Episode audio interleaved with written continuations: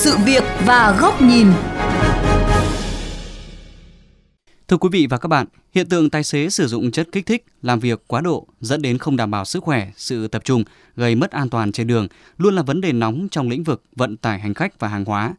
Mới đây, vụ việc tài xế taxi đột tử trên đường phố thủ đô một lần nữa gióng lên hồi chuông cảnh báo về sức khỏe người lái xe. Các quy định về số giờ lao động, công tác giám sát, dịch vụ chăm sóc sức khỏe tài xế hiện nay còn chưa đầy đủ, thiếu và yếu. An toàn phương tiện và hành khách chủ yếu phụ thuộc vào sự chủ quan của người lái. Sự việc góc nhìn hôm nay sẽ đề cập nội dung này. Mời quý vị cùng lắng nghe.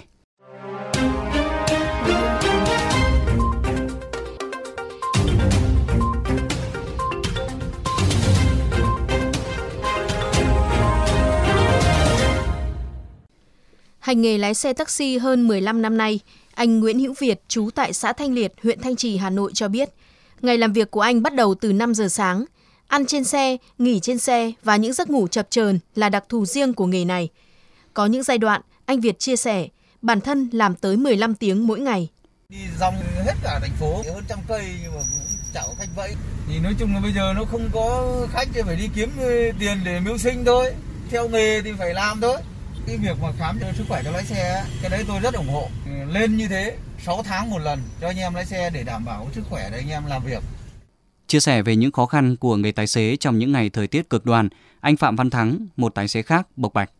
Trời nắng nôi này, ngồi trên xe nhiều, nó rất là mệt mỏi, nó khó chịu lắm. Chờ khách thì đại đa số anh em phải tắp vào những cái nơi râm mát thế này, cũng phải bật điều hòa nên tôi không chịu được. Hoặc là nếu mà nắng nóng quá thì cũng phải ở nhà thôi. Mỗi một người có một cách để mà ta giữ gìn sức khỏe, để mà đảm bảo cho công việc.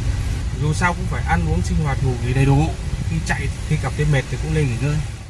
Đề cập tầm quan trọng của việc khám sức khỏe định kỳ cho lái xe, một nghề hết sức vất vả, ông Đặng Tuấn Anh, giám đốc hãng taxi Thành Lợi bày tỏ. Theo quy định của thông tư 24 Bộ Y tế thì là 6 tháng một lần kiểm tra định kỳ, khám sức khỏe theo cái chế độ của người lái xe. Thì cái việc khám sức khỏe của người lái xe cực kỳ quan trọng để đảm bảo cái yếu tố là bảo vệ tài sản của công ty, khách hàng và của người lao động để làm sao nó an toàn, tính mạng là trên hết. Trên thực tế, trong số những vụ tai nạn giao thông nghiêm trọng xảy ra thời gian qua, không ít vụ liên quan đến việc tài xế ngủ gật, sử dụng rượu bia, ma túy. Trong khi vụ việc một tài xế đột quỵ giữa ngã tư dưới nền nhiệt độ oi bức ở đường phố Hà Nội mới đây đã gióng lên hồi chuông về ý thức chấp hành các quy định giám sát sức khỏe tài xế.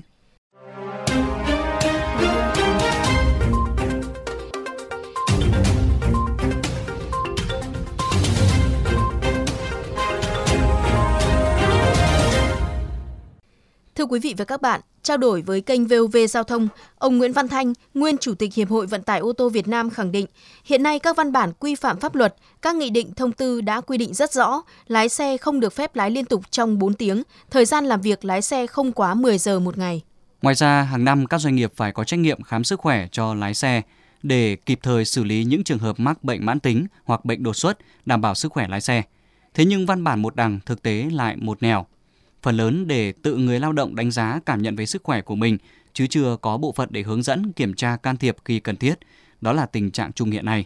Thực tế thì chỉ được một số các doanh nghiệp người ta thực hiện nghiêm túc. Nói chung là những cái doanh nghiệp lớn có thương hiệu người ta rất quan tâm. Thế còn các doanh nghiệp nhỏ, các hợp tác xã thì tùy cho lái xe, mang chất rất hình thức. Có thể vẫn đầy đủ hồ sơ về sức khỏe của lái xe, không thiếu đâu. Tuy nhiên là gần như là phán cho lái xe. Mà tôi được biết thì nhiều như vì là nếu có cái gì phát sinh thêm là đều lái xe phải đóng tiền hết. Thế thì tự nhiên lái xe cũng rất ngại ngần về khám sức khỏe, bị mất thời gian chờ đợi rồi lại phải đóng tiền. Theo ông Thanh, sự việc tài xế đột tử vừa qua là bài học xương máu để các doanh nghiệp xem xét lại và quan tâm hơn đến người lao động của mình. Bởi lẽ nếu tài xế đang chở khách mà bất ngờ gặp sự cố sức khỏe thì hậu quả rất khủng khiếp.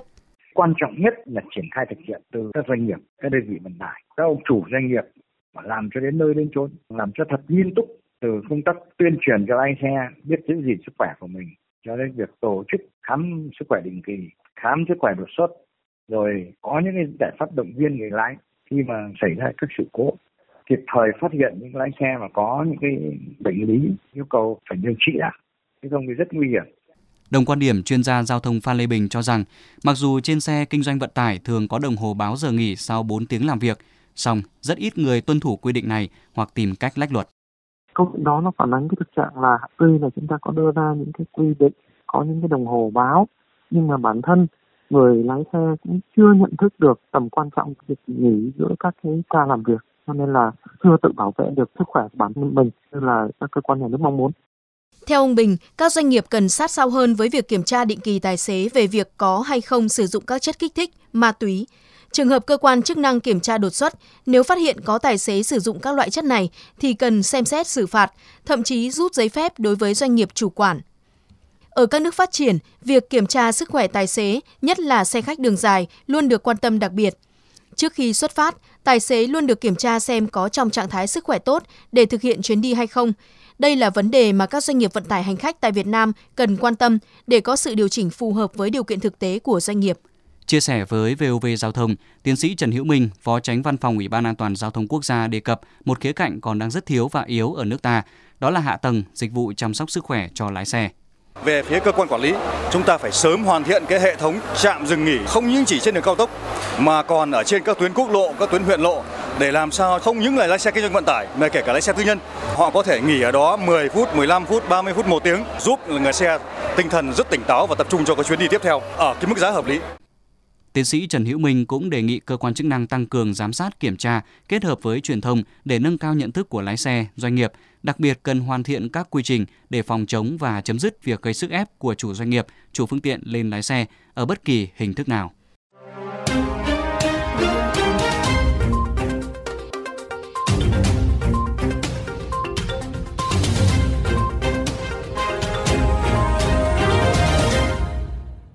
Thưa quý vị và các bạn, tiếp tục chuyên mục Sự việc và Góc nhìn, mời quý thính giả đến với bình luận của biên tập viên Chu Đức với nhan đề Quy định một đằng, thực tế một nẻo.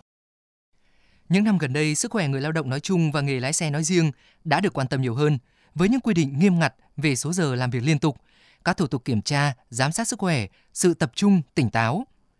Quy định trên giấy tờ thì đầy đủ, song thực tế rất khác. Thật khó để giám sát một tài xế đường trường xem là liệu anh ta có lái xe dưới 4 tiếng liên tục, không quá 10 tiếng một ngày hay không. Ngay cả khi phương tiện được lắp đặt thiết bị giám sát hành trình thì việc kiểm tra ngăn chặn cũng không kịp thời do nhiều bất cập thực tiễn từ phía doanh nghiệp, cơ quan quản lý nhà nước. Thậm chí từ chính những thủ thuật lách luật, né giám sát từ cánh tài xế. Áp lực về thời gian, doanh số đã đặt người tài xế vào một tình huống phải lựa chọn, mất tiền, mất thời gian với việc mất sức khỏe. Và như một lẽ tất yếu, việc nào khó thực hiện hơn sẽ không được ưu tiên. Người tài xế chỉ lựa chọn việc nghỉ ngơi dưỡng sức sau thời gian làm việc liên tục khi đã quá sức chịu đựng của bản thân hoặc là khi họ có điều kiện thuận lợi để làm việc đó. Đơn cử như điểm dừng nghỉ cho tài xế taxi, lái xe đường trường.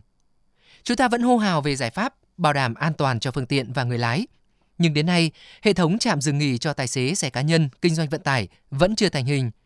Những vị trí như vậy chỉ đếm trên đầu ngón tay ở những tuyến đường cao tốc hay tuyến đường trọng điểm. Lái xe rỗng phải chạy lòng vòng, đỗ trộm ở một vài lòng đường mà cứ nơm nớp bị xử phạt.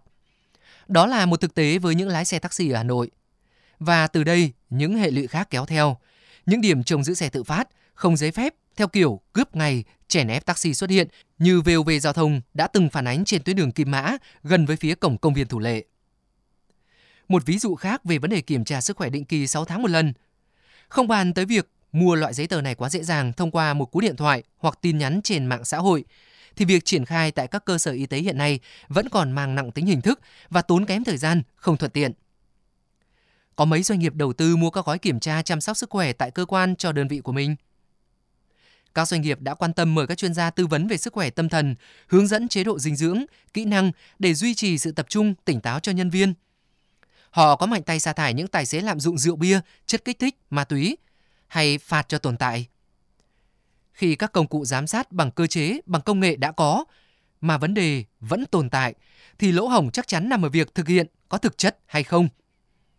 Thật khó để phó thác sự an toàn của mỗi chuyến đi vào ý thức của một mình người tài xế.